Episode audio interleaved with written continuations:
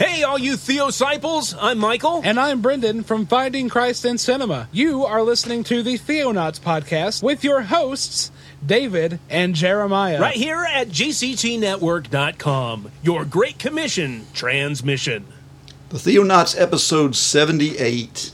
The one where we bring a couple gifts like gold, frankincense, and marv. The Theonauts Podcast.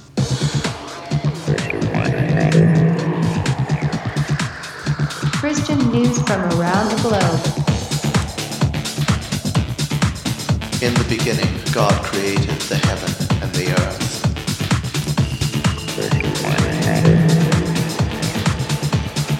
It is the glory of God to conceal a thing, but the honor of kings is to search out a matter. Explore the vast reaches of God's Word.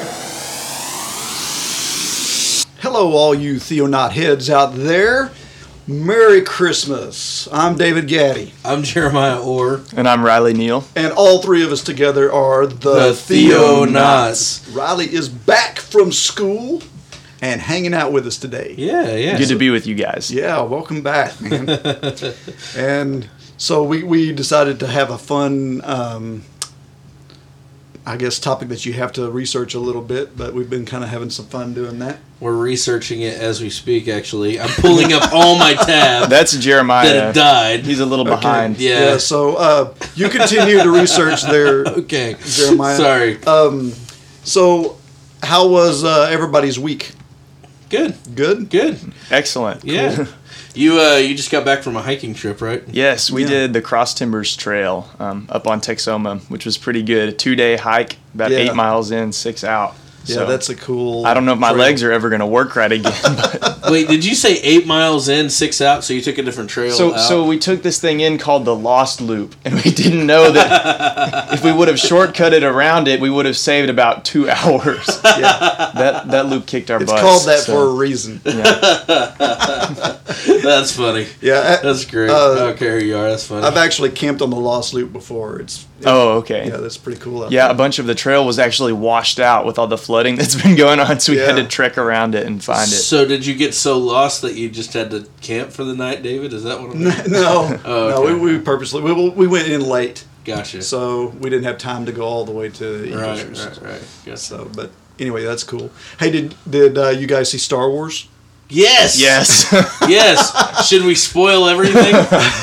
Well, let's let's do a non-spoiler version of our. our oh, okay. Thoughts. Non spoiler version. Yeah. So, what do you think? here's here's my overall thought. It gets me really excited for the next ones.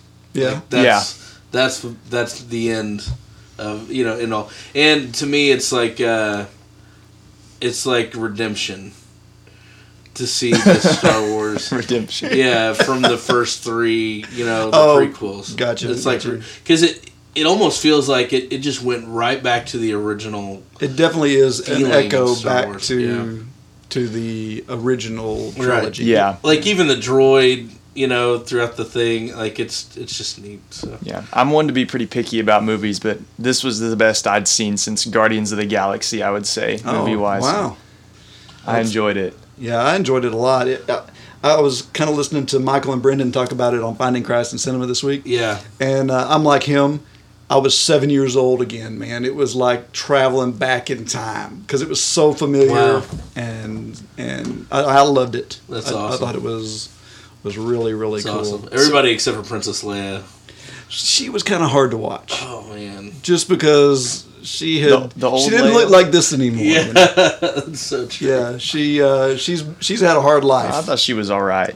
yeah. Um, so, David, what's the word on, on how far they're going to go with this reboot? Because I've heard four episodes. I've I've heard six more episodes to where there's a total of 12. oh wow. So, Well, I've heard that the tentative plan is this was episode seven. They've Mm-hmm. got in the mix episode eight and episode nine. okay, I'd heard they have eight written already. So, Yes, and they're actually going to start filming that this next year. Okay. Because what they're doing is Disney's going crazy on it. It's kind of like the Marvel universe. They're they've actually got non um, sequential stories that that are going to go in between them. Ah. So like next year, there's a movie already in the works, a Star Wars movie that's coming out called uh, Rogue One. So it's becoming Star Wars universe instead Right. of Star Wars. Right. So Ro- Series. Rogue One is about the rebels who stole the plans from the Death Star originally. Originally. In episode four? Yes. Oh, that should be good. I've always wondered. That's one of the loose ends they leave you with. You- Yeah. So it's about that. So it's not in the continual storyline. So they're gonna go back in time to Yeah. Rogue One. Wow. And, and from what I understand, there's a Boba Fett standalone movie that's gonna probably fall between seven and eight. I mean, uh, eight and nine. really? Hmm. Yeah. So That's awesome. So yeah, they've got all this stuff planned. So we're gonna we're gonna be inundated with Star Wars. Do you think next it's going to be good though? I mean, do you think it's going to because I can see it working or I Going can see too it just- far. just, totally blowing up in their faces. Like Yeah. everybody's like, "That's enough Star Wars for me." You know what I mean? Well, they haven't done that with the Marvel universe. So That's true. But there's been But you've got a lot of material to work with. and here's the difference with the Marvel, Marvel universe. universe. Yeah, with the Marvel universe, you have actual characters to focus on. They can go off another subplots, and I guess that'd work with Boba Fett. But really, it's more about the universe itself in Star Wars than it is Right. about the characters themselves. Correct. In the Marvel universe, so I don't know if it, I don't know if it'd work or not.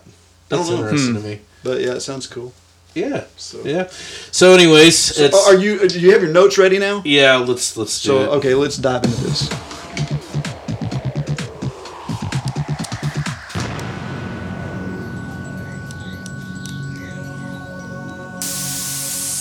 Okay, so everyone has their nativity set up, right? yeah, you got your little, you got your little figurines on Right. the on the top of the and Jar Jar Binks.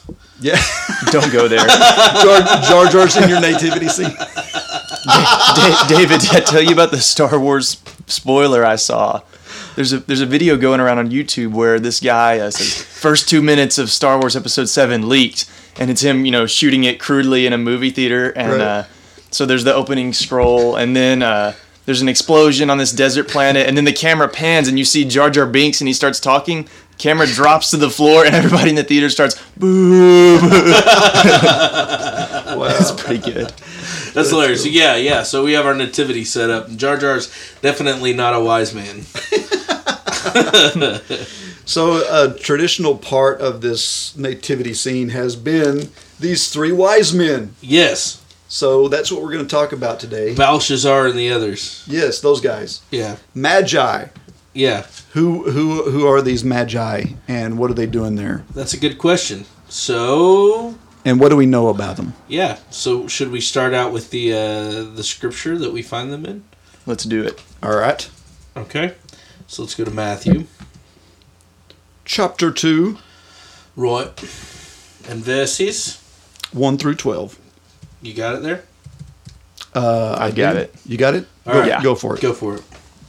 Now, after Jesus was born in Bethlehem of Judea, in the days of Herod the king, behold, wise men from the east came to Jerusalem, saying, Where is he who has been born king of the Jews? For we saw his star when it rose and have come to worship him. When Herod the king heard this, he was troubled, and all Jerusalem with him. And assembling all the chief priests and scribes of the people, he inquired of them where the Christ was to be born. They told him, In Bethlehem of Judea. For so it is written by the prophet, And you, O Bethlehem, in the land of Judah, are by no means least among the rulers of Judah. For from you shall come a ruler who will shepherd my people Israel. Then Herod summoned the wise men secretly and ascertained from them what time the star had appeared. And he sent them to Bethlehem, saying, Go and search diligently for the child, and when you have found him, bring me word, that I too may come and worship him. After listening to the king, they went on their way. And behold, the star they had seen when it rose went before them until it came to rest over the place where the child was. When they saw the star, they rejoiced exceedingly with great joy. And going into the house, they saw the child with Mary his mother, and they fell down and worshipped him. Then, opening their treasures, they offered him gifts gold, and frankincense, and myrrh. And being warned in a dream not to return to Herod, they departed to their own country by another way. Okay. So we've got, uh, we read this same passage last week when we talked about Herod. Right. And uh, so this time we want to focus on the other people in, in the in the storyline here of these of these wise men. Um, what version was that you were reading from? I'm reading from the ESV, okay, so it uses the term wise men, Wise men. as well. which Uh, so, which is yeah, it's debatable as to how that should really be translated. Uh, the Greek there is magi, Right. um, and there is some thought that that should not even be translated. In some versions, it's just transliterated. So Right. ma- magi is just a English approximation of your Greek uh, magoi. right, The singular would be magos. right. So- So you've got uh, this this term that is more than likely a um, a a proper term and not necessarily a descriptive one. Would you say? Right. So, uh, but they have traditionally been referred to as magi. Let's talk about some of the traditions that have popped up all over our nativity scenes. Sure. Cool. First off, the fact that they are in the nativity scene. Right. Yeah. So they exist right there with the shepherds. You have the shepherds on one side, right? The the three kings. They're usually wearing crowns Yeah. uh, and robes, and they're carrying three gifts. Um, Making sure your mic was on. am I on? Chick, chick. Hello. Hello. Yeah, okay. Yeah. Good. Okay.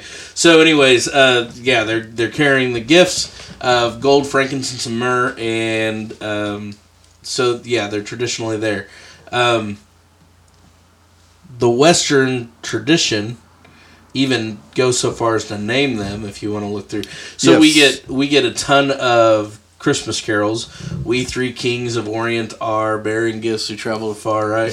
Field and fountain, whatever. Um, and then uh, you know you have uh, just a ton of Christmas carols uh, associated with the Three Kings. You were talking about the first Noel earlier, mm-hmm. right? That that focuses on them. So um, tradition has this number at three. Okay, Yes. um, and then if you go further in uh, Western Western Christian culture, uh, they even go so far as to name him uh, Melchior, the Persian scholar or Persian king. You have Casper, uh, the Indian scholar, the Indian king, and then you have Belshazzar, the Babylonian scholar, the Babylonian king. Um, and these were it's basically been tradition passed down, Catholic tradition, I believe, originally. Is that right? Um, I don't know where all the traditions came from. I think it's an amalgamation of a lot of things. And so you even have two different traditions Oh, of kings or scholars or Right. wise men of some sort. Right. Uh, it says it appears in the Acts of Thomas. AD 47, that's where their name their names derived from.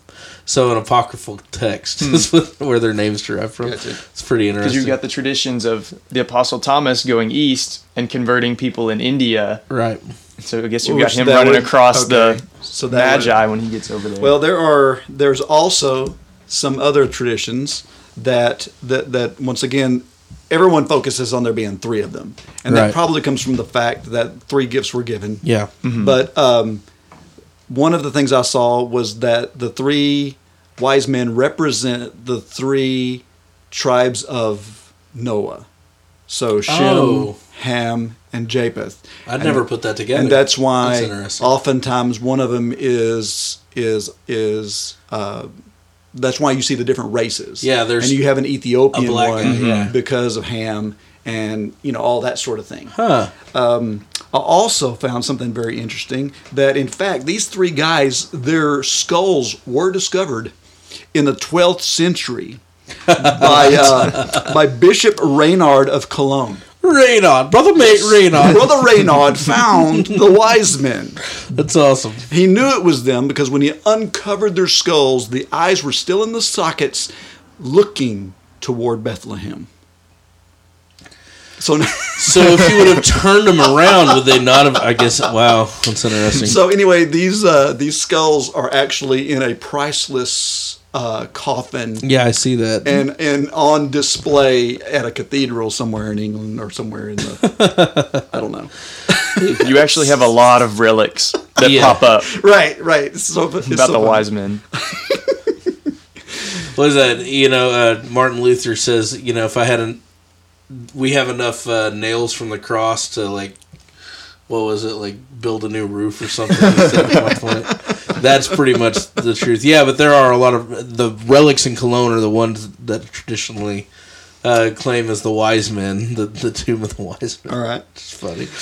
So, any more traditions that we can think of about these guys that pops in before we actually start looking at what we actually do know about them? Hmm. And before we get into our theories about uh, who they are and why they were showing up. I mean, there's not a lot of theories other than there's three of them. They came to the nativity.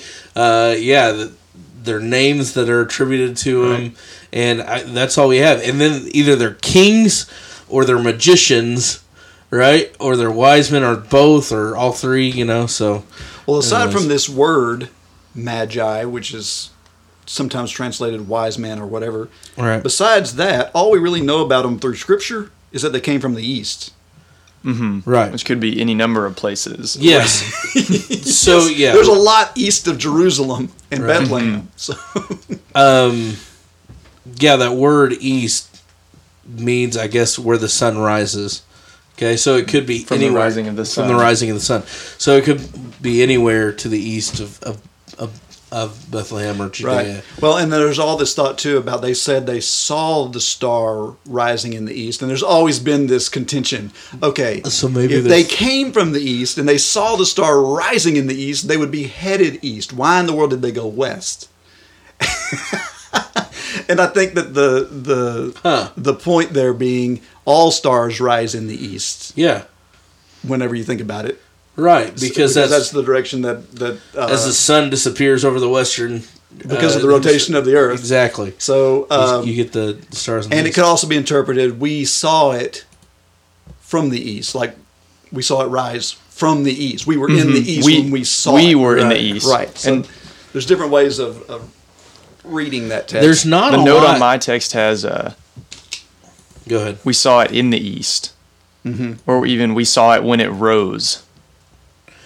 Yeah, there's not a lot you can uh, you can pinpoint about them from from the actual text, other than there were magi that came and gave three gifts to Jesus and bowed down before him and worshipped him as king. They do seem to be pretty wealthy, Yeah. I would yes, say, yes, well, they're giving in gold, frankincense, Well, and myrrh. and and they're on this big trip. yes, and there is some prominence.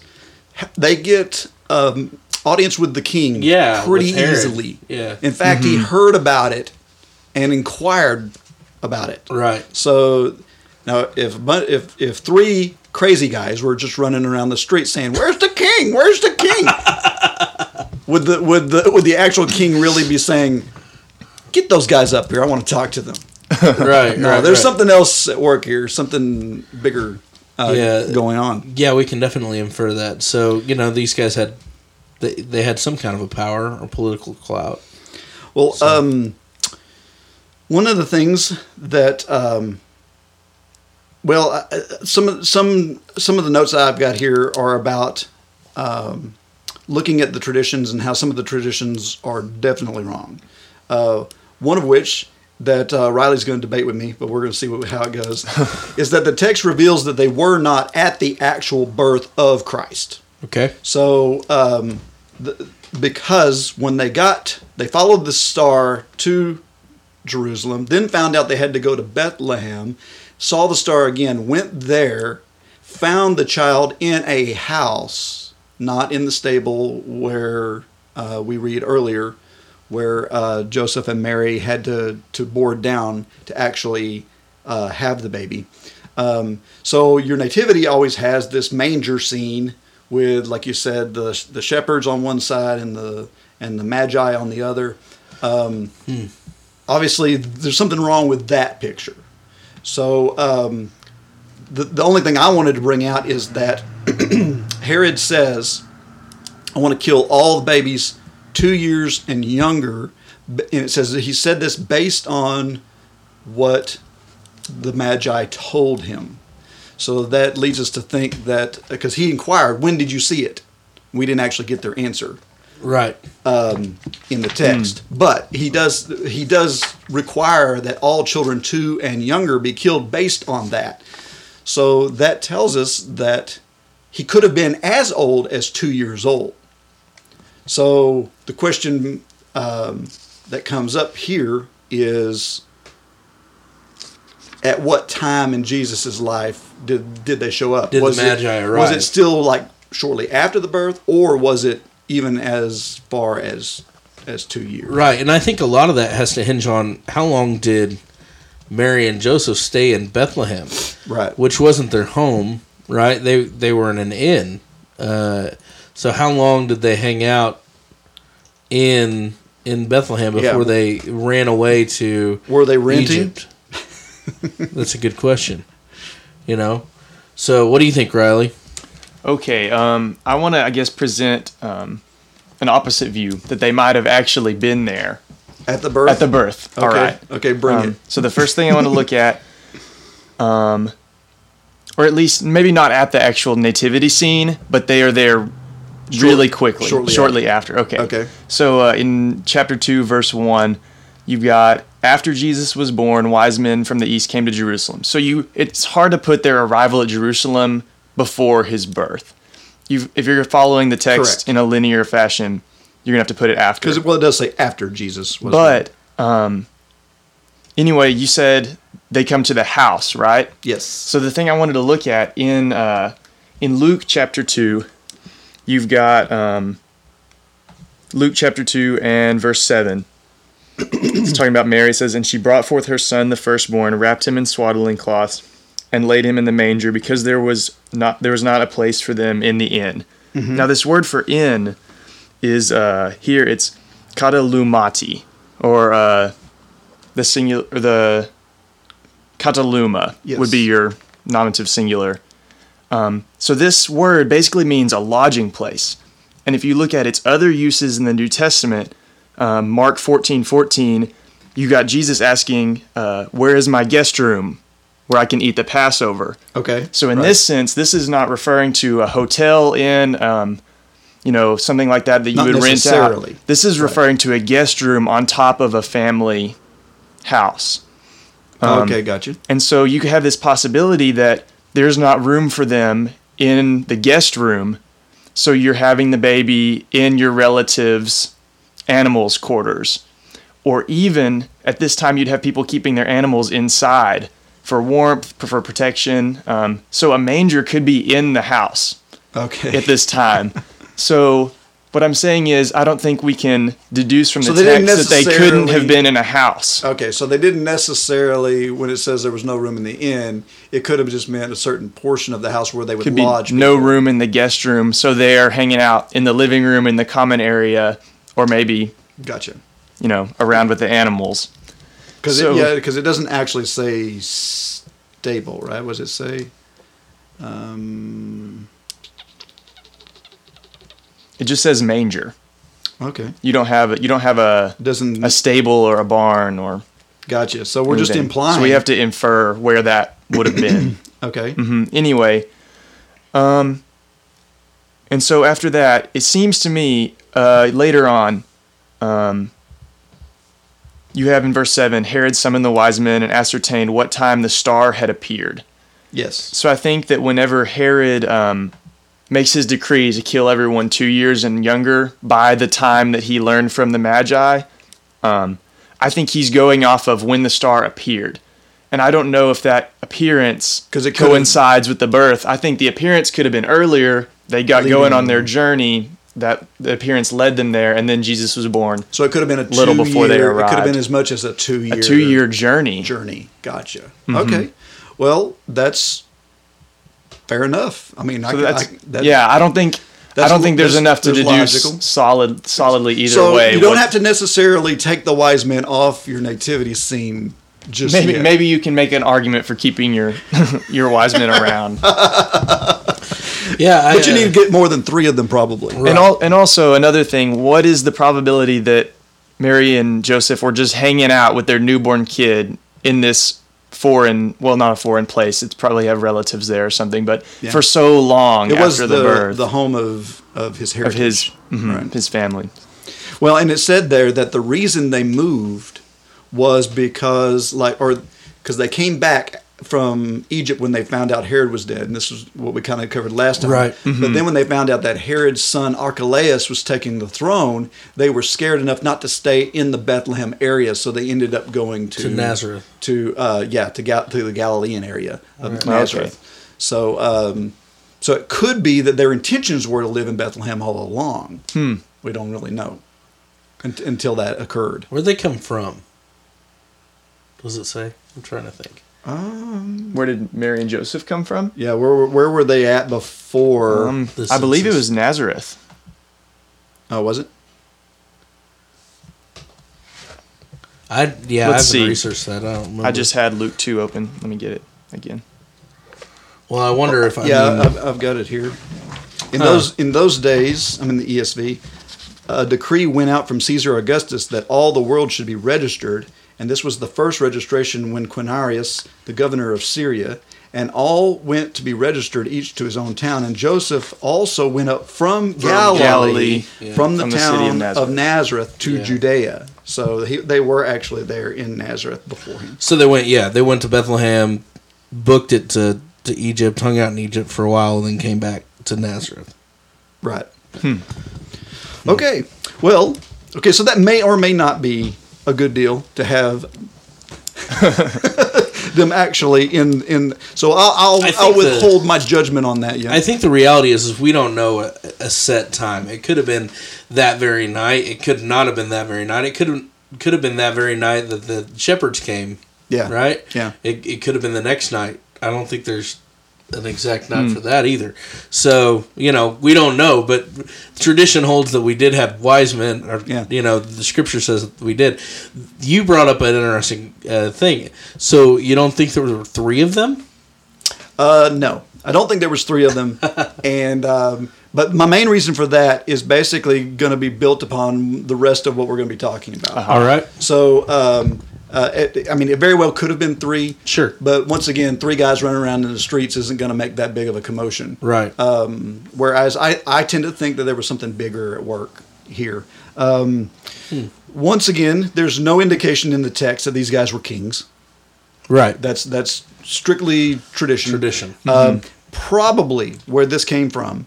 Um, and, and you found something else as well, but it, it probably could have come from some of the prophecies. Isaiah 60 Yeah. uh, is a big prophecy that Yep. talks about uh, the coming of, of Christ, and it does um, it does mention that all nations shall come to you and bow before you, and a multitude of camels shall cover you.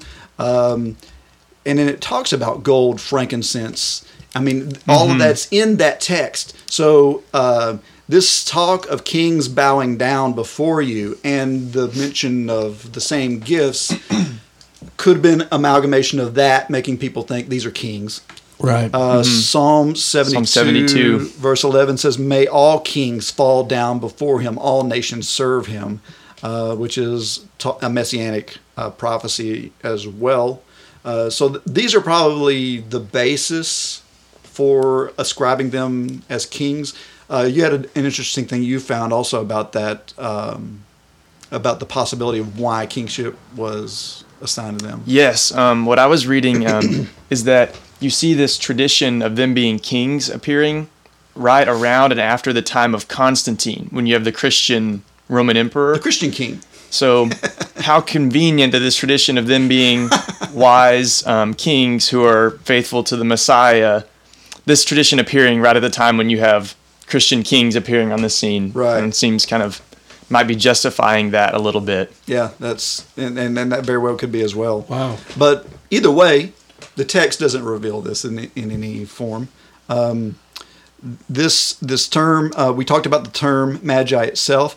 Uh, when you actually, a lot of the research that I found is runs from that. It runs from the word magi and trying to find out where this word originated, who these people were uh, in history. And so um, we find references to these guys going all the way back uh, in history to the Chaldeans, uh, which would have merged into the Medes um, of the um, what do you call it the um, the area of Ur, where Abraham was from, Yeah. and Shinar, which became Babylon. So that that whole area is where this term kind of originated in. Uh, they became uh, they were a tribe of of the Medes. Uh, the first time we read about them in history, much like the Levites were in Israel, so these Magi were in this Median Persian type of, of religion. So a priestly They were tribe. Yes, or- they were seen as a religious uh, sect of sorts, Wow. albeit a pagan one. right. but it was a lineage thing. They they actually passed this from father to son type of thing, much the same way the tribe of Levi uh, would do the priestly side of Israel. Um, they they they ended up in the courts of, of most of the kingdoms because of their ability to read the stars. They were big on astrology and astronomy both. So a blending of science and superstition right. and and putting these things together, uh, they actually came up with some pretty good um, findings that that uh, impressed people. Uh, we get this term magician from that same Magi, word. Yep. Yep. Um, so they were seen as magical sorcerers, this sort of thing. And- Mystic people. and it could even be the roots of some of our Arthurian legend type of sorcery. Oh, yeah. uh, you know Merlin, Like Merlin? and and all that sort of thing. Um, but uh, anyway, if we look, we can actually find it talking this using this word magi. Uh, of course, in the in the book of Daniel, um, there's several references to this group of people, and so little history first. The Babylonian Empire ended up growing out of that plain of Shinar and becoming a world empire. Right. They they took over the Israelites and created what we now call the diaspora, where the the the the Jewish people, King Nebuchadnezzar of the Babylonians, left a vassal king. Once again, we're talking about vassal kings in the last Right. episode. They left a vassal king on the throne in Jerusalem. Uh, however, he was constantly whoever sat on that throne was constantly trying to overthrow the Babylonian rulers. And prophets like uh, Jeremiah, um, these guys kept telling them, hey, look, this is God's decision. You need to stop fighting it. Right. But they wouldn't. And before long, the uprisings became so much Nebuchadnezzar put the hammer down Yeah, he came down and destroyed. des- destroyed the, the temple, uh, just took hostages, as was their custom. They would take nobility, they would take people of renown, and they would bring them to Babylon Right. and inject them into the Babylonian um, Society. society. And so what you ended up doing was Melding basically cultures. melding cultures, breeding people out, all this sort of thing. Now the Babylonians had already done this to the existing uh, Chaldeans and all who who came from that Ur area, And- Right. And, so you already had a lot of religious I mean, it was a melting stuff. Imagine a melting pot of yeah of religious uh, experience and cultural Yeah. experience. So- So Daniel is one of these exiles. Yes. That is brought to Babylon uh, during this time, and he's a prophet of God. And we find um, this this first reference to these guys in Daniel two. Uh, now the background here is is Nebuchadnezzar, the king of Babylon, is having these disturbing dreams that are really bothering him. He, he, wants to know what the meaning of it is, and um, he gets all these these his wise men together. and it says there in verse 10 it says the Chaldeans answered the king and said there is not a man on earth who can meet the king's demand for no great and powerful king has asked much such a thing of any magician or enchanter or Chaldean the thing that the king asks is difficult, and no one can show it to the king except the gods who dwell in uh, whose dwelling is not with flesh. Now, obviously, what ends up happening is Daniel does interpret the dream properly through God, and this sets him up with uh, with these guys. Right. Uh, the Magi make them uh, make him their you know their go to guy. or at least the king does. Right. and and so okay this word um, th- these these wise, wise men referred to here as chaldeans they they said um, that no king has asked such a thing of a magician or enchanter or chaldean chaldean Some of the references I looked at said that these were probably synonymous terms, just being repeated for emphasis. Uh, they could be three different things. Uh, Chaldeans obviously were was a race of people, Right. um, but it could also be used here in su- in this as subjects of Babylon. The Chaldeans were used for their, uh, their for their magic. Right. Uh, the word magician here um, is, of course, this is written in Aramaic in the original language. But if we go to the Septuagint, which is a Greek translation of the Old Testament uh, that predates Jesus, the word used for magician there is the plural of uh, word that we were talking about earlier, or it's a form of Right. of magi. It's um, I don't know, Riley maybe remember better than me, but um, Magios or whatever it is, Ma- Mercurian or it's it's the the the Plural of the, like uh, the plural understanding of that same word. It's same root anyway. So um, so that's what kind of leads us to this book of Daniel to look at these guys. Same type of wording being used. They are also in the east when you in reference to Israel. Right. So, uh, Daniel 4, uh, 7 through 9. Um, this is, um, here it says, the magicians, the enchanters, the Chaldeans, and the astrologers came in, and I told them the dream, but they could not make known to me its interpretation. At last, Daniel came in before me, he who was named Belshazzar, after the name of my God, and in whom is the spirit of the holy gods. And I told him the dream, saying, O Belteshazzar, chief of the magicians, because I know that the spirit of the holy gods is in you, and that no mystery is too difficult for you, tell me the visions of my dream that I saw and their interpretation. So this is the second time this has happened. Uh, this is the dream about the tree that ends up uh, going to waste. And his interpretation is, This is you, king. Right. And uh, we know that uh, King Nebuchadnezzar ends up Going psycho. my, mad in the field, growing long hair and fingernails. Becoming the first werewolf. yeah. so, um, so anyway, but the, but the thing I wanted to point out was the fact that Daniel or Belteshazzar here, he was being noted as the chief of these magicians. Uh, so here you have these these magi who were had their own religion. They had their own pagan religion in Babylon, and were prob- and were promoting that. Now you've got Daniel, who's a Jewish background. Uh, he's a he's a believer of God. He's subject to God only, and he comes in here and gets enough renown that he becomes their chief. So what do you think he's teaching them? You think he's just going right along with all their crazy astro- No, he's astrology? teaching biblical truth. He's teaching about God.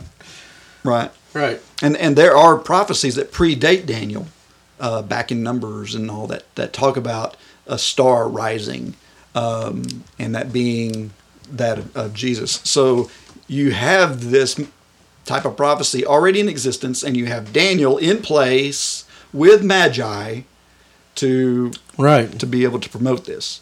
Um, another reference is in Daniel 10 or Daniel 5 verse 11. It says, and this is uh, uh, this is after the changeover of co- of control. So Nebuchadnezzar was Babylonian.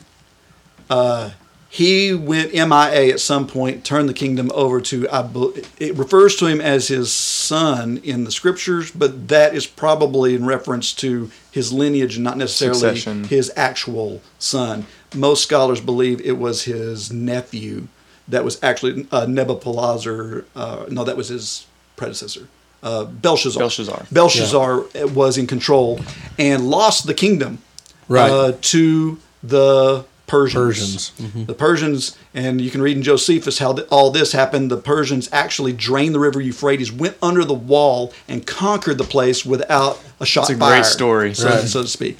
So, uh, and Daniel shows up. This is also in Josephus. Daniel shows up at the gate with the book of Isaiah in his hand, and he points to him, uh, chapter 45, I believe, where Cyrus is named by name.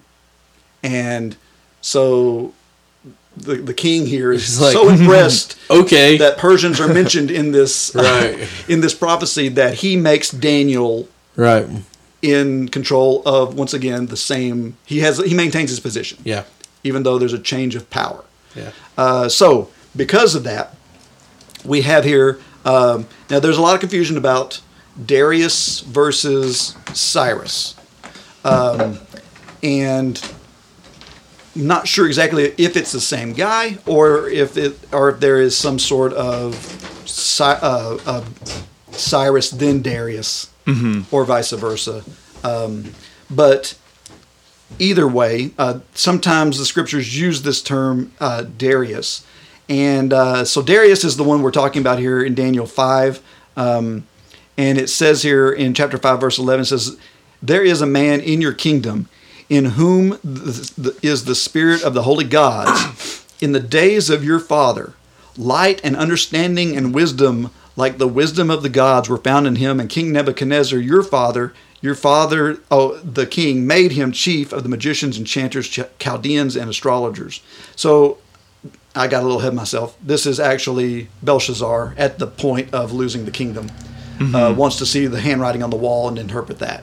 So, um, But the point is, Daniel is in charge of enchanters, astrologers, magicians.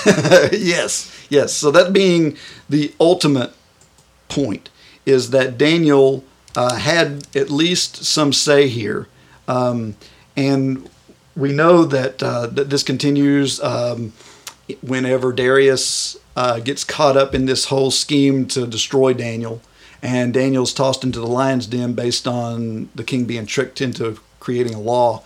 Um, the king actually tells Daniel, "I know that your God will deliver you," which that's saying a lot. A Persian king here is putting faith in the God of of, of this guy. So he's he's obviously teaching about God to um, to the people here. Um, let's see what else. Uh, according to Philo, there were there were Philo is a, uh philosopher and a historian, uh, Jewish philosopher, who lived um, at the time of Jesus, and he wrote that about the Magi and said that there were various schools of them, and that uh, some were more respected than others. Uh, we know of a prestigious school of Magi um, through his writing. He talked about. Um, he talked about the Eastern school of Magi, and this school may have, have descended from the Babylonian Magi of Daniel's day. Um, So, anyway, the fact that the Jews put all this weight upon the Eastern Magi, and you have Babylon slash Persia, whatever, in the East. Um, so it also gives weight to the fact that maybe the, these wise men that came to the birth of Jesus were the same one and the same groups of people. Um, so uh, anyway, uh, if we continue to follow some of the historians' writings about these guys, uh, we start finding out some more interesting things about them. The fact that because of their they became the advisors to the kings so much they were trusted so much that rules were put into place concerning Persia and concerning their kingdom that uh, a law was put into place called the law of the Medes and Persians which basically says this no king can can be crowned as a king in Persia unless he unless he uh, meets one of the these two conditions. One, he either mastered the scientific and religious disciplines of the Magi, or two, he had to be approved of and crowned by the Magi. So this was a law in the Persian Empire that that that had to happen in order to actually become a king. and it's associated so much with the royal throne. Wow. Right. So you've got all this. Th- these guys are being uh, seen as political. uh, Okay, think about it for a second. Persia is the is at this time the king of the world. I mean, the king of Persia is the king Yeah. of the world. So you've got um, this world empire, and they're subject to these magi. You can't actually have the most powerful position in the world without, Without being crowned by the magi. That makes the magi some of the most powerful people on the planet. Um, so throughout history, they didn't go away when Alexander the Great came through. Um, in fact, they continued to um, to have high-ranking positions within the Greek Empire um, after Alexander the Great conquered the world, and some of that even bled into the Roman Empire. Uh, although the Romans, you know, they had no true affiliation to them, Right. Like, like But that would make sense why uh, why um, King um, Herod. yes why Herod would even entertain him. Yeah, because So- all this ties in perfectly with our study last. Right. Because remember what we talked about Herod was he didn't earn the throne by blood or by deed. Right. He was hmm. placed on the throne. He was he wasn't even Jewish. He was an Edomite. And he was placed on the throne as a vassal king by the state and therefore had no rightful claim to hmm. the throne. Right, and yet he was setting up his own empire or setting up his own, you know, family empire there, right? So, so he'd want, I guess he'd he'd want to know about these these magi. Imagine he'd heard tales about. Yeah. about It also everything. explains um, when you have Jerusalem and Herod being greatly troubled. He's like, "Oh no, is there someone who has more of a right to this than I do?" right. Yes, yes. And and obviously when he starts inquiring of the Pha- Pharisees, they know all these prophecies. They so all of a sudden it becomes real, you know, uh, to him.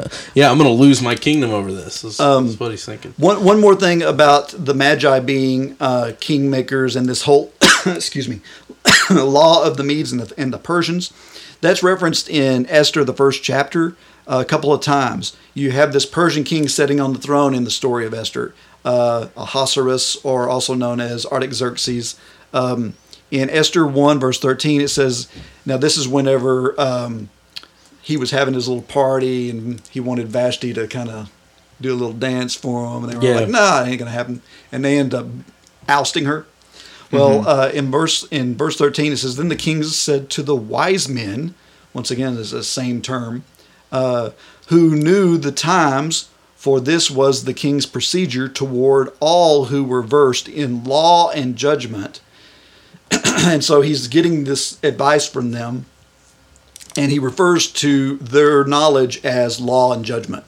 Um, and then in verse nineteen, um, it says there that if it please the king, let a royal order go out from him, and let it be written among the laws of the Persians and the Medes, so that it may not be repealed that Vashti is never again to come before the king Ahasuerus. So, so he's wanting to add that into the kingly requirements or whatever Right. of the Right. Persian king. Uh, and so, and where's he? Where does he get them to try and apply it to? This law that the Magi kept. Yeah. So once again, the Magi were very prominent for extremely powerful. Powerful. Well, It makes them, you know, if if Persia, Babylon were the world authorities at the time, and these were the kingmakers of Persia and Babylon, Mhm. it makes them the the most powerful men on earth. Okay. So now we come back to our our Christmas story. Right. And the the the the story there that we read earlier. Uh, when you have all this going on in town, um, the the the first thing they do is they get this. It says here. Let's go back to Matthew two for just a second. It says um, in verse two, uh, this is what they came saying. Where is he who has been born King of the Jews? For we saw his star when it rose, and we have come to worship him. And it said, when Herod the king heard this, he was troubled, and all Jerusalem with him. So going back to this idea that, you know, a handful of unknown people from the east showing up and hollering, "Where's the king?" in the streets would not get the attention of King Herod. But imagine this: the most powerful people on the earth in an entourage coming through town. Probably uh, could have could have even been hundreds of them. Who knows? Right. A whole group of them coming through, inquiring this. it would have caused a big stir in the streets. Right. And what they were asking for would have made its way all the way up to the top because they were asking this question that would have also been bothersome Yeah. to Herod. The only the only problem I have with like a whole bunch of them is they were able to sneak off. That is that is kind of true. They went a different direction. Yeah, they went a different Hmm. direction when they when they left, and I imagine if there were a gigantic train of them, then uh, Herod's spies at least would have.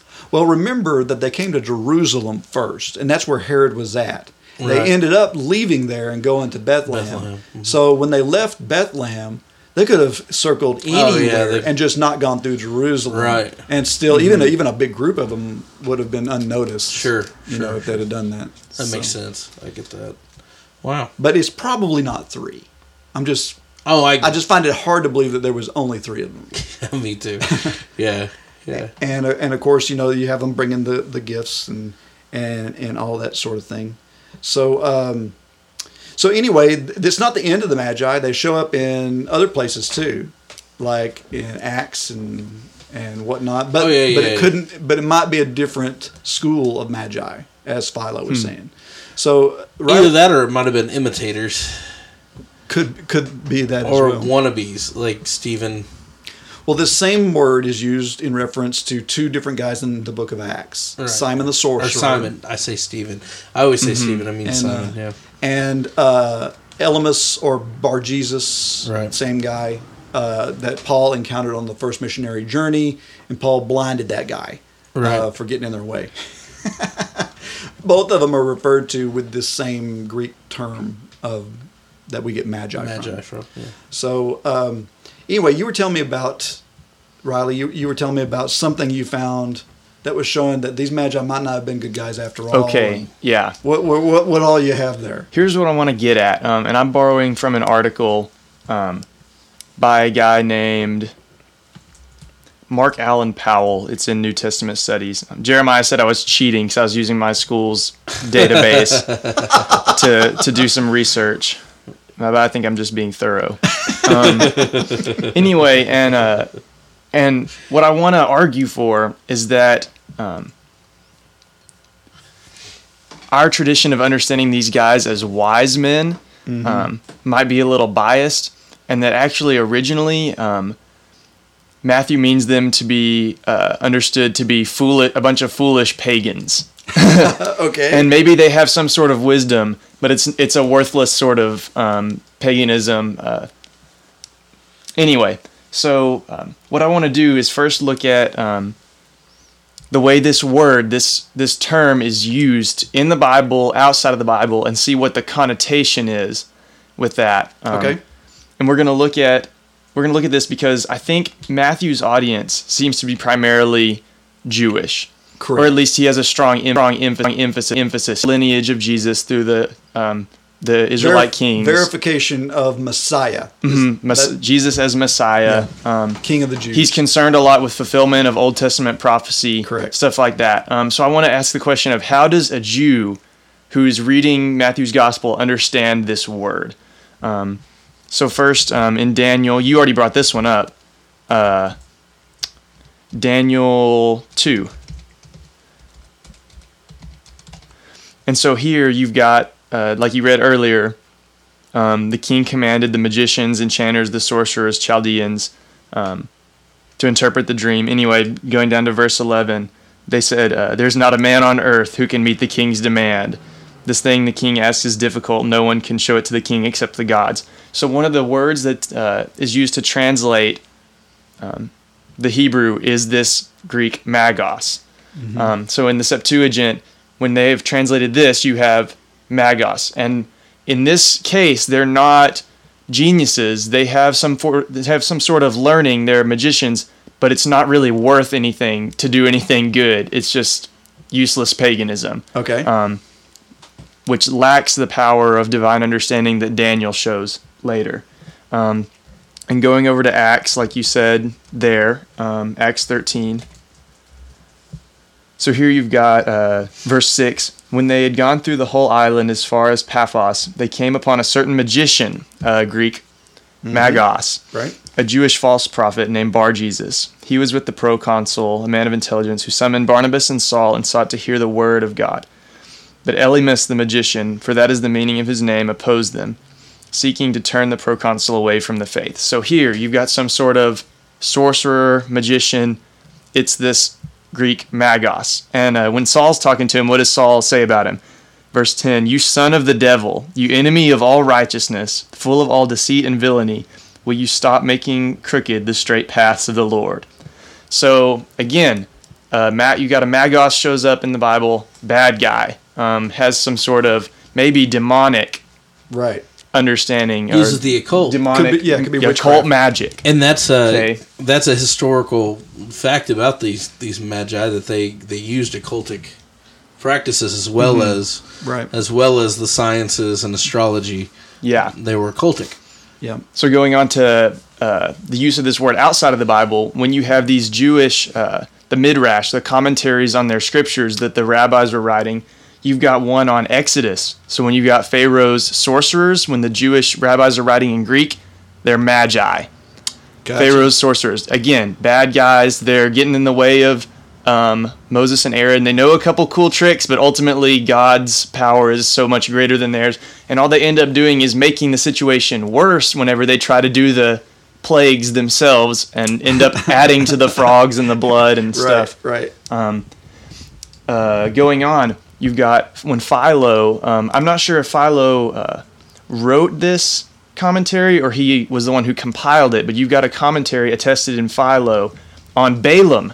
Guess what Balaam Yes, is? yes. Yes. He is a magos. so Balaam is this guy who knows something about God. Um, he's got some sort of learning again. He actually has lots of prophecies that come true, but at the same time, he's a fool and he ends up getting in the way of God's plan and being Destructive. ultimately. yeah, being destructive. and destroyed. Going on to uh, early Christian evidence, you've got the Di- the Didache. So this early, really early um, manual that claims to be the instruction of the apo- of the apostles. It's probably a little later than the apostles, but it's early. Correct. The Didache, um, this manual of Christian teaching says, "Do not act the part of a magos to Christians. So don't be a magician, sorcerer, don't you know astrologer." Don't get involved in that. Um, later, you've got Ignatius. Um, when he interprets Matthew, he sees uh, these magi as people who are pagans who have their paganism, their learning basically shattered by God, and um, God showing them what the true, you know, religious knowledge is, the true, uh, showing them the true Messiah. Then later you've got uh, John Chrysostom, and he's talking about how Christians are using this account in Matthew to justify being involved in astrology. And his point is, you are abusing the scripture and you should not be involved in astrology. These guys are not being portrayed as good guys. Right. They're being portrayed as a bunch of pagans. Um, so finally, I want to go to the text itself. Okay. Um, back Mat- to Matthew, Matthew. 2 again. Mm-hmm. And the first thing uh, I want to notice is in verse 2, they show up in Jerusalem. Where is he who has been born king of the Jews? So a lot of times we think of the Magi as these astronomers who are calculating, you know, angles or dates and stuff, all based off these stars, and thinking, okay, we made this calculation. Now we're gonna go to that place where it sends us by whatever their means were of discerning that. Navigation or whatever. But they just show up in Jerusalem, which is the capital, and they're asking Herod, they're like, where's this king? So I don't know, are they expecting Herod's son? Are they expecting something to do with him? But they seem to be pretty clueless as to where exactly they're going. Um, later on, when Herod sends them on their way to Bethlehem, it says, The star they had seen when it rose went before them until it came to rest over the place where the child was. So there's no special calculation involved here. There's no astronomical wisdom. There's just this star that sits right over the house. It's like, hey guys, it's right here. So I kind of have to wonder if the first star was like that too, just so obvious that they couldn't help but miss it. Not that there were special calculations or Right. astronomical knowledge involved. Um, and another thing, these guys are duped by Herod. So he says, hey, come back and tell me where this guy is so I can come worship him. They're like, okay. And they keep going. They find the child. And it takes God intervening in a dream to tell them, nope, Herod wants to kill this guy. You guys need to get out of here and don't tell Herod. Right. Um, so they're just totally not suspicious, and it takes this dream to convince them. Yeah, So- I never viewed that like that. So anyway, Wow. So the unwise men. What is the point of what I'm getting at? So if these are not wise men, if they are pagans with some sort of learning that's ultimately useless and foolish, which is how the Jews I think would have viewed their sort of magic when they read this, what is the point? How does that add to if Matthew's trying to convince us that Jesus is the Messiah, why does he have a bunch of silly pagan magicians show up to crown him? Why does he do that? Um, and I want to go to Matthew 11 and 25. It says, At that time Jesus declared, I thank you, Father, Lord of heaven and earth, that you have hidden these things from the wise and understanding and revealed them to little children. Yes, Father, for such was your gracious will. So here's what I want to what I want to propose that Matthew is uh, using the Magi. He's telling about them to explain the irony of the coming of the Messiah. For Matthew, for the Jews, real wisdom is not astrology. Um, it's not this sort of pagan magic. Real wisdom is knowledge of the scriptures in the Jewish mind. That's wisdom, knowing the will of God, knowing God, knowing scripture. The people who have that kind of knowledge are the Pharisees and the scribes. They're the ones Herod goes to. But what do they do whenever the Messiah comes? They miss him. so you have these these wise and understanding people missing the Messiah, but you have these pagan fools, not even smart enough to get to Jesus on their own, not smart enough to realize Herod's going to kill him, finding the Messiah and God re- God revealing the Messiah to them and giving them the recognition that this is my this is my chosen king when you have all the wise people That's pretty missing cool. it. That's actually right in line with how God works all the time anyway. Exactly. Oh, yeah. I mean, and so yeah, that's uh and and and and think about this. If Daniel, if these guys were of this order that came from Daniel, they all they really had to make them wise was Daniel's teaching about the prophecy. Right. Which where did he Mhm. get that? Scripture. Right. Or from God directly as a prophet. So the only wisdom they had was enough to get them to Jerusalem. And after that, it's just God working in it. Right. Yeah. That makes that is really yeah, and I wanted to read the conclusion from uh, from this article. I thought was pretty good. Um, he says, "This narrative does not portray the Magi as wise men whose learning leads them to Christ, but as ignorant people to whom God reveals the Christ." Um, and then later on, he says, "I think the implied readers are expected to respond: God revealed the truth about the Christ to a bunch of pagan fools, while those who are wise enough to figure it out for themselves missed it, just like Jesus said." Yeah. So anyway, Sweet. That's really good. That's Oh, what that's I've got. great. Either they missed it or they didn't want it, and that's that's the other Yep. sad thing. I was reading an article. I have it pulled up from Desiring God uh, Mhm. about this, and it was actually um, there was an article written about the first the song the first Noel, and it talked about how the king basically and the Jews who who were the ones that you know the Christ child was sent to the Jews.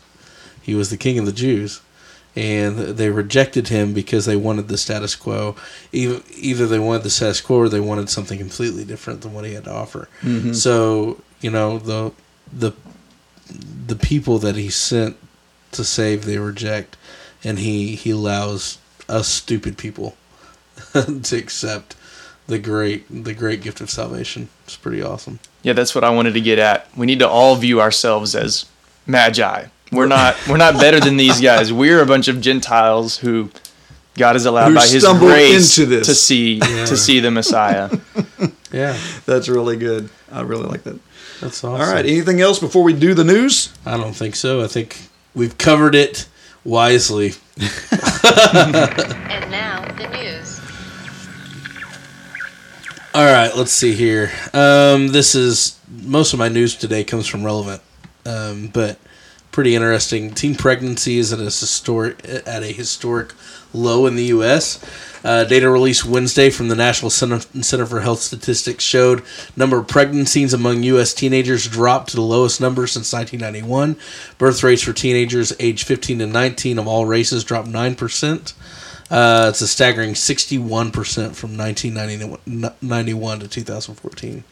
Wow. So is that a shift in morality, or is there just better sex ed and Well- handing out more condoms at school? Let me uh, go to my next article, and you can You can decide for yourself. Support for abortion is at its highest rate in years. More Americans support legalized access to abortion than any other point in the last two years. Um, according to a new Associated Press poll, 58% of Americans believe abortion should remain legal. That's up from 51% two years ago. Uh, there was a rise in support both among Democrats and Republicans. The Daily Beast notes that though the poll is um, also notable, it was conducted just weeks after an anti abortion gunman killed three people at Planned Parenthood, Yeah. Colorado. But, you know, is there a correlation between those two things? Here's the question I think. Is it cuz see the, the numbers for support of abortion is usually very different from the numbers supporting certain kinds of abortion. Right. So you have birth. you have more people will support abortion in the case of danger to the mother, for example, than you have will support abortion in general on demand. Right. Because someone just wants Unwanted. Huh. So Yeah. I'd like to see that number. I would too, but either either way, I thought actually I got the feeling that that abortion was actually going down the tubes.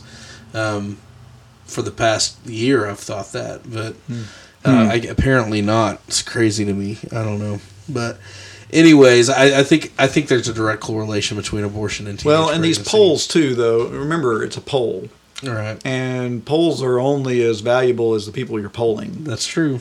So, I mean, absolutely obviously, if you're if you're conducting the poll in New York City, it's going to be different than if you're conducting it in uh, Picayune, Mississippi. but but uh, yeah, yeah, and you you know you you gotta you gotta take all polls with a grain of salt because of that. But anyways, it'd be interesting to know um, exactly what what the true percentage is Right. to find out. But you know, either way, um, I was talking to a friend about abortion the other day, and I, I just think it's something that we as a we as Americans and Christians should be, you know, fighting against bar none. Period. I I don't see any any truth in standing by and allowing abortion to happen Well, you- anymore. you hear a lot of people talk about uh, how Christians are on the wrong side of history in these different issues. Who I feel like this might be one where a lot of America is on the wrong side of history. That's right. It, anti-abortion is actually progressive compared comparatively And, historically. and abortion, gosh, it's hard to find cultures historically around the world who ever thought this was a moral practice. Right, right, right. You know, but you have Rome. There's one. but anyways, it's crazy. But uh, all right.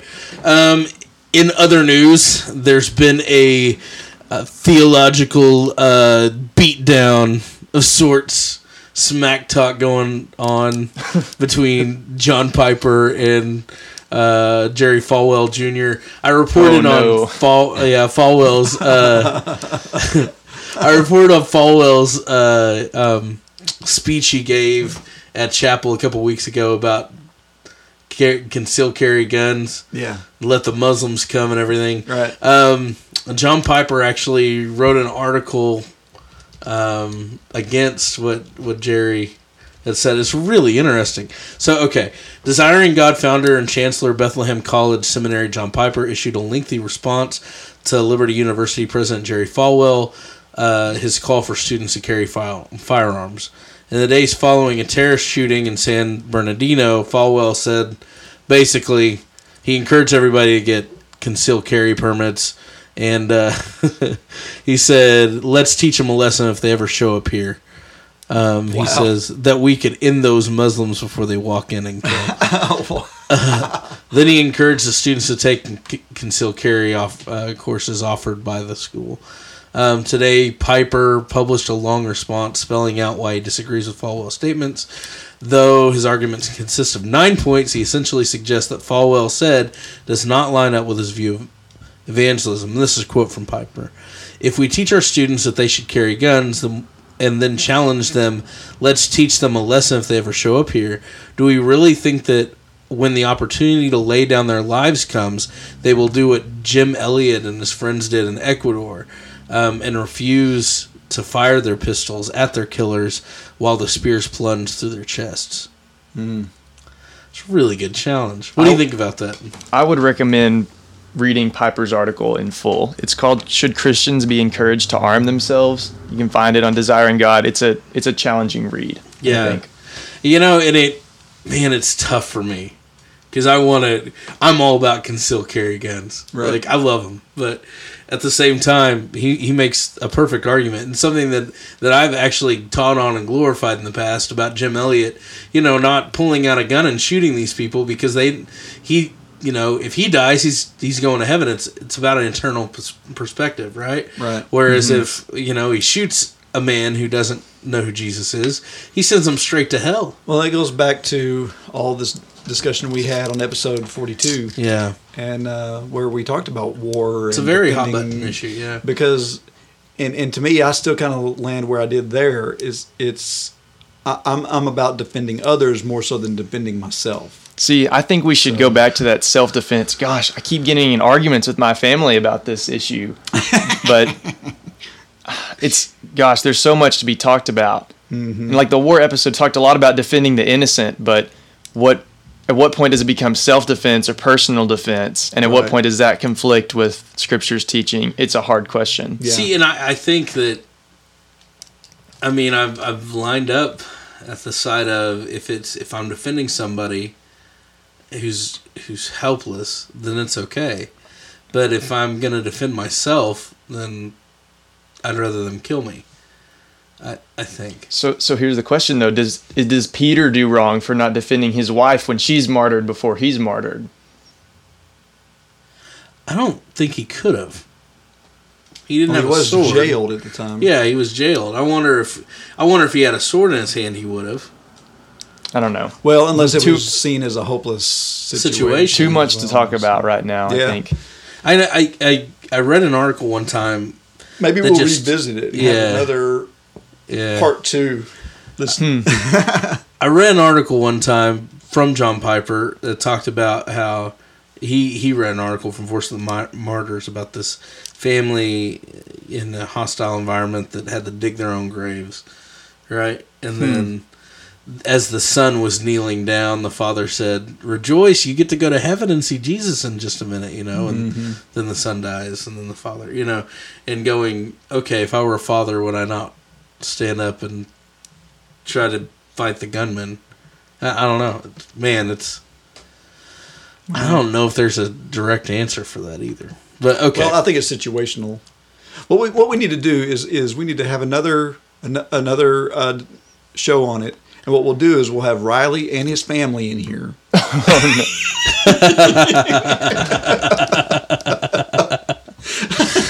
oh man, that's hilarious. All right, so what else you got? All right, uh, Lacer, uh, Larycia Hawkins, professor at Wheaton College in Illinois, decided to wear a headscarf during the Advent season as a gesture of solidarity with Muslims. In doing so, Hawkins quoted Pope Francis saying that Christians and Muslims worship the same God. By some evangelical Christian, or but some evangelical Christians disagree. And Wheaton, a Christian school, responded by putting the political science professor on paid administrative leave. The college says it needs time to review whether her statement puts her at odds with the faith perspective required of those working there. Uh, the case also raises some big questions of theology. This is by, from NPR, by the way. Uh, most mainstream Muslims would generally agree that they worship the same gods as Christians or Jews. Do Christians believe that? I don't No. because No. they because they characterize their God through their teachings, and What- he's not the same character. Yeah, you have to.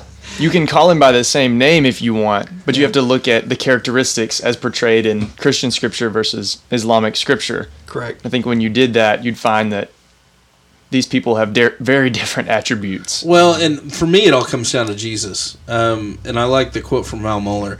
The question basically comes down to whether can one can reject Jesus Christ as the Son, uh, as the Son, and truly known God the Father. Um, so, in other words, if you reject Jesus Christ, you don't know God. Well, that's what Jesus Yeah. comes around and says. Right. No one comes to the Father but by me. In, Exactly. in John, no one has ever seen the Father, but Mm. the only Son has made him known. And so here's my thinking.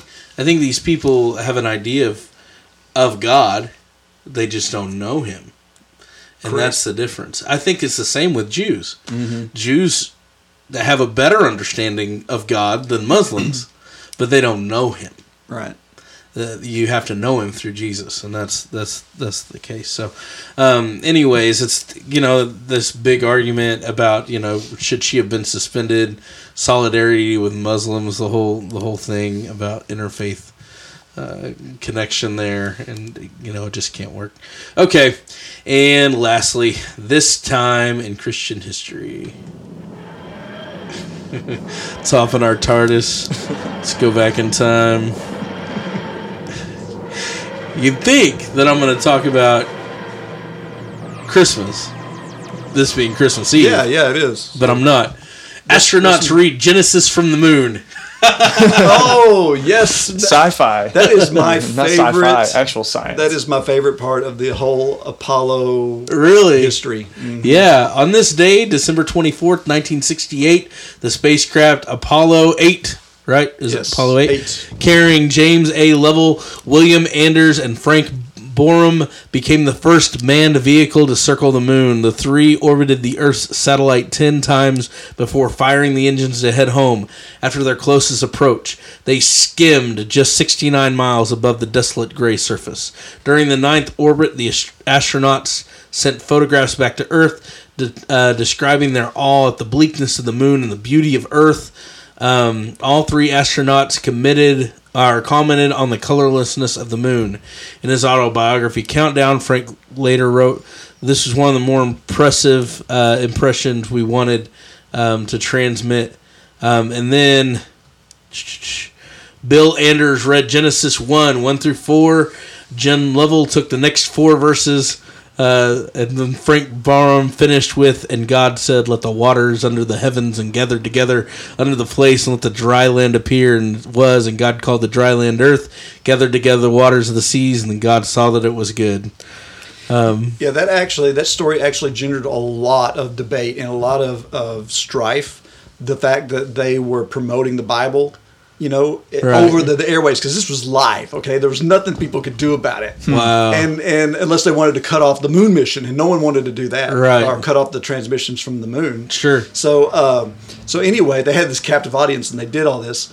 And um, what was really co- one of the cool things about it is, is as they were coming into their final approach after they went through the the dark out period.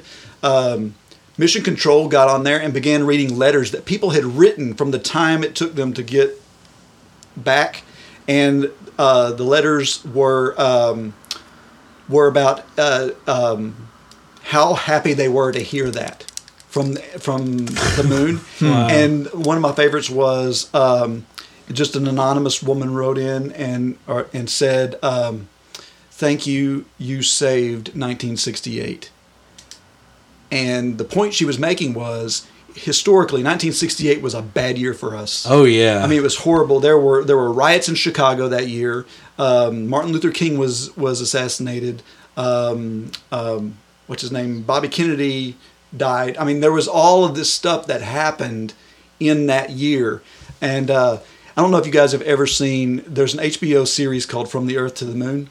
Mm-mm. If you get a chance, watch at least the episode entitled 1968 Hmm. the whole episode is about the the strife around the world and especially in America in 1968 and the episode ends with them on Christmas Eve reading from the Bible and the response whenever they were they came back home it was really really cool That's awesome. So, That's awesome. love that Yep. all right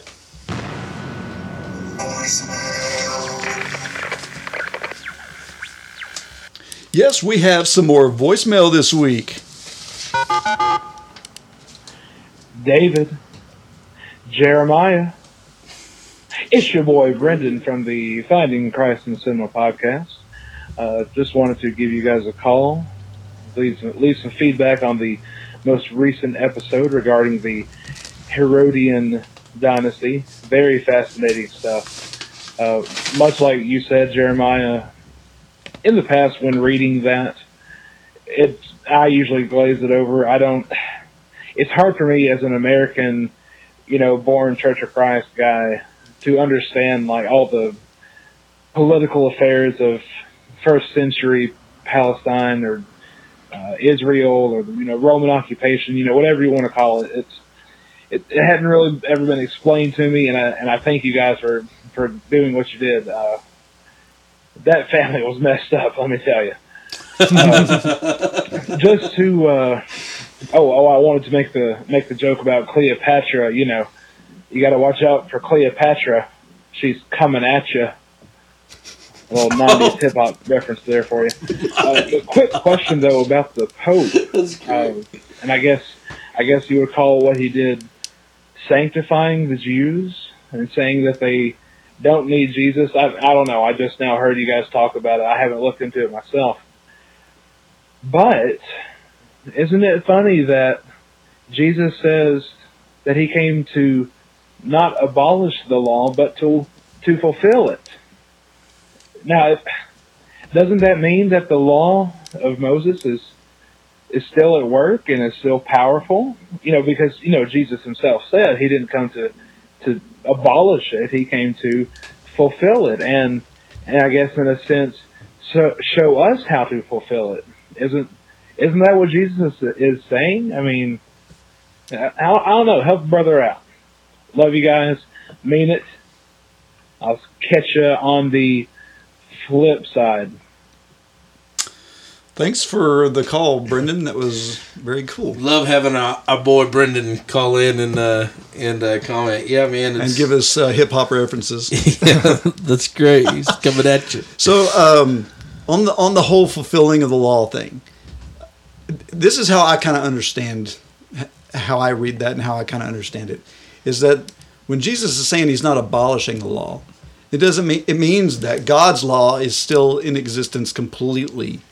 Uh, by him saying I'm fulfilling it, takes the responsibility of the law off of our shoulders and puts it onto his shoulders. He fulfilled all the law so that On we- our behalf. On our behalf, so we Mhm. don't have to. The law didn't go away. It is the burden of that law is just not on our shoulders anymore. It's now on Jesus' shoulders. Right. So I think that with that understanding in mind, the Jews can't get to God through the law. Period. Because if we could get to God through the old law on our own, we wouldn't need Jesus anyway. No, not at all. So his fulfillment of it was required. And that's where Paul even goes so far as to make the case. You know, the old uh, the patriarchs uh, they they trusted in the future Messiah to come, and that's that's how they had the law fulfilled on their their behalf. Right. It wasn't because of anything that they had done. You know. Correct. So it's it's not about fulfilling the law; it's the fact that Jesus fulfilled it on our behalf. So Yeah. that, and that's the good news of the gospel. Yeah, So it's So it's um tetelestai. It's finished. It happened. Word. It's done. word. Yeah. Have the Theonauts talked about law before besides uh, the theonomy? Uh, yes. That's yeah. We had remember uh, the theonomy episode. we we had an episode on law. Yeah. Uh, it's been over a year ago, I think. And then we just did the laws of Jesus, the you know Oh, the commandments. the of Jesus, commandments right, of Jesus, right. which Yeah, is kind of like that. that. But uh, yeah, yeah, it's something that we should always come back up and uh, re retouch on because it's something that people get lost in. Yeah. So, anyways, Here we go. So the Theonauts are part of the Great Commission Transmission Network, using new media and social networking to go into all the world, proclaim the good news to everyone. To find out more and to partner with us, visit us at gctnetwork.com. Subscribe to the newsletter and stay up to date on all of our shows, including Finding Christ in Cinema. There are several ways to contact us and leave us feedback. Send us email to theonauts at gctnetwork.com. I'm not going to try and sing. also, guys, don't forget our prayer site. We're, Oh, we, we still need to promote this. We still aren't getting a whole lot of traffic on it. Theonomous. So go go to prayer.theonautspodcast.com. Mispronounce that. No, it's theonomous. Theonymous. That was Theonymous. theonymous. I knew what I was saying. Forgive me. My So- brain's been on vacation for an entire week. So go there, c- confess, and pray for one another. yes. Uh, call us on our voicemail line also, 972 885 7270. Listen to us on iTunes, Stitcher Radio, or your favorite podcast catcher, and don't forget to leave us comment there. feed us or, or rate us. Stop feed us. you. I don't know what I'm saying. Tweet to us on Twitter using at Theonautical, like us on Facebook. Follow us on Instagram, Theonaut. Don't forget to tune in again and explore the vast reaches of God's Word with us. Thanks, Riley, for being here. Yes, thank you, Riley, and thank you, Jeremiah. My Hey. pleasure. Thanks, Dave. All right. Merry Christmas. God bless. This has been the Theonauts Podcast. Call us with your questions or comments at 972-885-7270.